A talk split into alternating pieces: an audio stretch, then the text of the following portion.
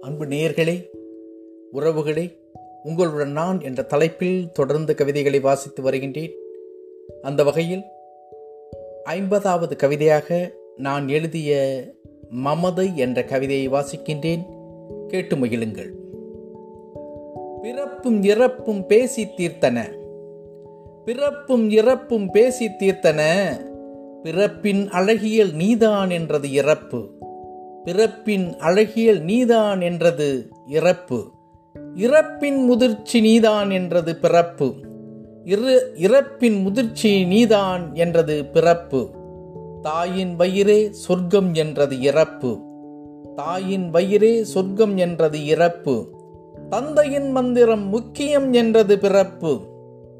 தந்தையின் மந்திரம் முக்கியம் என்றது பிறப்பு. இருவரும் வாழ்வின் கணக்கு என்றது இறப்பு. இருவரும் வாழ்வின் கணக்கு என்றது இறப்பு. வாழ்க்கை வரங்களற்ற துன்பம் என்றது பிறப்பு. வாழ்க்கை வரங்களற்ற துன்பம் என்றது பிறப்பு. வாழத் தெரிந்தவர்களின் சுகம் என்றது இறப்பு. வாழத் தெரிந்தவர்களின் சுகம் என்றது இறப்பு. சண்டை முடிச்சுகள் ஏன் என கேட்டது பிறப்பு.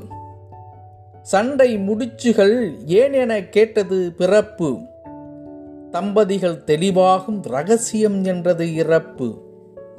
தம்பதிகள் தெளிவாகும் ரகசியம் என்றது இறப்பு.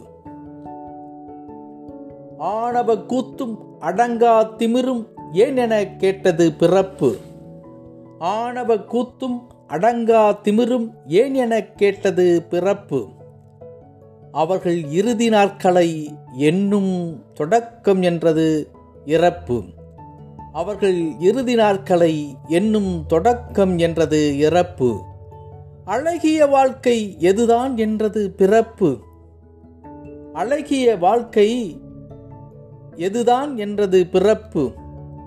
தெய்வ நிலையும் தேக ஒழுக்கமும் தெய்வ நிலையும் தேக ஒழுக்கமும் அன்பின் உயிர்ப்பும் ஆசையில்லா உயர்வும் அன்பின் உயிர்ப்பும் ஆசையில்லா உயர்வும் எல்லையில்லா மகிழ்வும் அகந்தையில்லா அறிவும் எல்லையில்லா மகிழ்வும் அகந்தையில்லா அறிவும் மனித உயிருக்குள் உடம்பிற்குள் அங்கம் வகித்தால் மனித உயிருக்குள் உடம்பிற்குள் அங்கம் வகித்தால் அதுவே உனக்கும் எனக்குமான உறவு என்றது இறப்பு.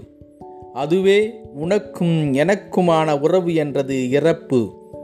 பிறப்பும் இறப்பும் இவ்வாறாயின் பிறப்பும் இறப்பும் இவ்வாறாயின் மனித உயிரே மமதை ஏய் மனித உயிரே மமதையை ஏன் உனக்குள் வைத்து அலைகின்றாய்?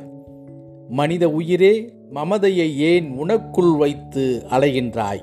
நன்றியுடன் சேனா.